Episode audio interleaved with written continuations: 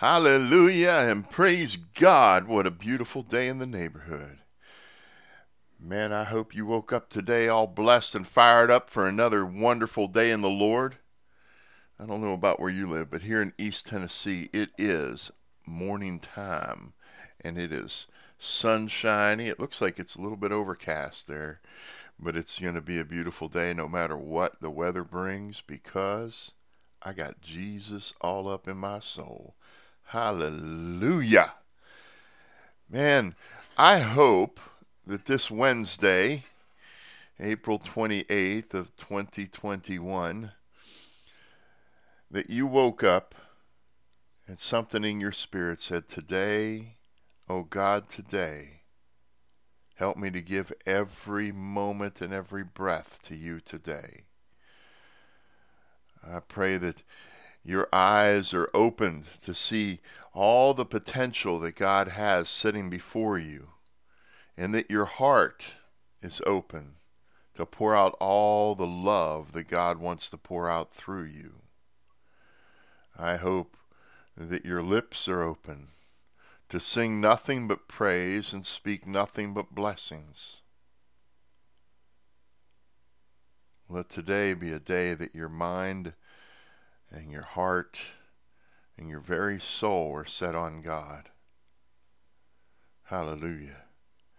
Hey, let's turn to Ephesians, and let's start with chapter 4, and we're going to start with verse 29, shall we? Do not let any unwholesome talk come out of your mouths, but only what is helpful for building up others according to their needs, that it may benefit those who listen. Let's pause for a minute. Do not let any unwholesome talk come out of your mouths, but only what is helpful for building up others according to their needs. Now, I used to say this about mission programs. For years, I got to help facilitate mission teams, and even today, I still do help facilitate mission teams to come into an area of Northeast Tennessee and do work on people's homes, handicap accessibility,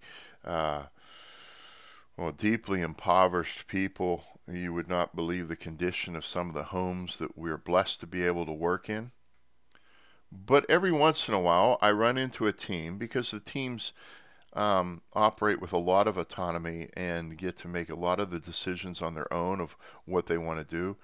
I mean, they're the ones taking time off their day-to-day life, coming here, some traveling all the way across the country. Some, in fact, have come from other countries. And they're spending their money to do work, providing their labor on these people's homes. But every once in a while, I run into a team that will decide that they are going to, and the way I usually phrase it, they'll decide they're going to fix up the living room, put down new carpeting, paint the walls, and even buy new living room furniture.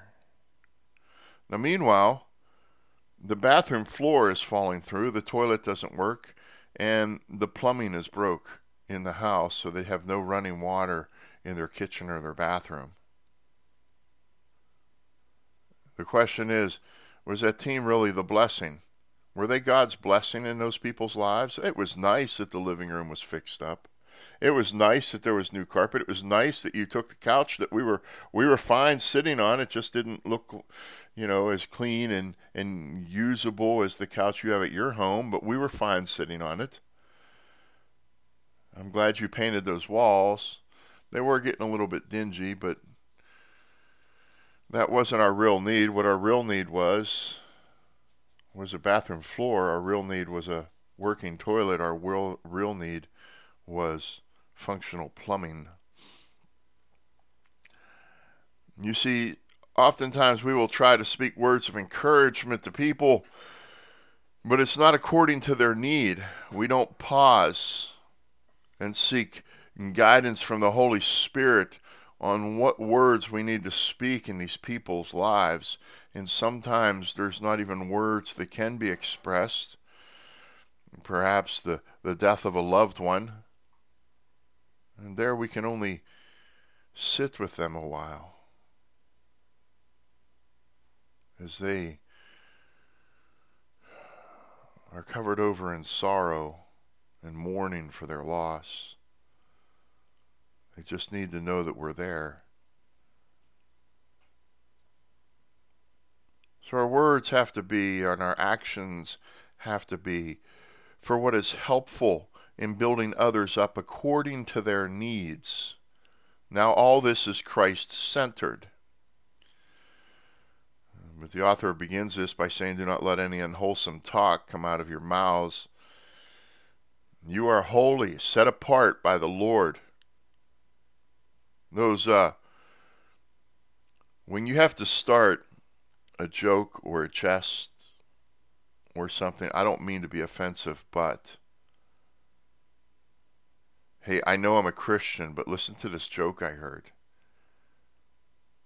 Hey, I know that, but it's probably unwholesome talk. You're a believer. You're transformed. Live the transformed life. Don't let any unwholesome talk come out of your mouths. Only speak words that are helpful for building others up according to their needs.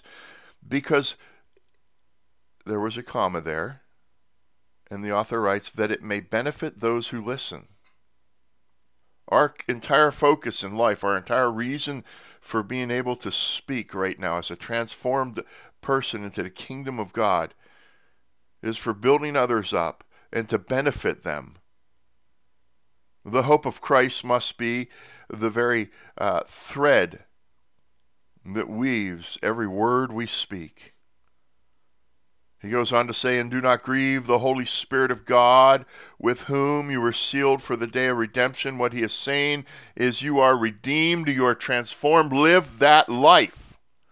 You are a believer, a follower of Christ. Be that follower of Christ. Don't try to be something from the world. Don't try to be who you used to be. I know I'm a believer, but no, be the believer. He goes on to say, "Get rid of all bitterness, rage and anger, brawling and slander, along with every form of malice." Get rid of all those negative things in life. There's no place in you anymore for that. That's not who you are anymore. When you gave your life to Christ, when you were redeemed by God through the blood of Christ, you rose up from your bended knee a new person. Be that new person. Be kind and compassionate to one another, forgiving each other, just as Christ, God, forgave you. We go on to chapter 5 as we continue reading. "Follow God's example, therefore, because all these things, because you are a new person, because you have been redeemed, because you have been translated into the kingdom of God. You are being transformed into a new creation. Therefore, because you are dearly loved children, and walk in the way of love, just as Christ loved us and gave himself up for us as a fragrant offering and sacrifice to God." You, brother and sister, you are redeemed by Christ to be a new creation, to be the very reflection of God and his love in this world. When people see you, when they see me, they should see Christ. Every day we should be striving to be more Christ-like in the words we speak, in the actions we perform, in the way we carry ourselves, in the way we relate to people. They shouldn't see hate, division. They shouldn't feel threatened that if they come to us, they'll be put in a place of judgment. They'll be put in a place of shunning. They'll be put in a place of being ridiculed, those who are seeking life, those who are seeking hope, those who are seeking should find their answer in you. You are more than just a son or daughter of God. You are the very reflection of Christ in this world.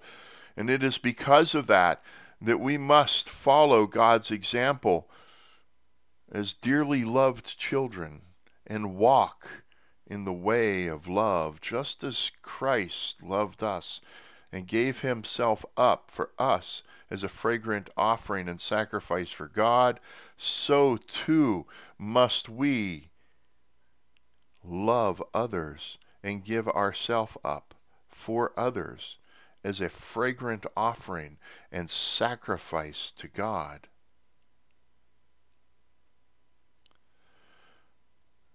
You have a job.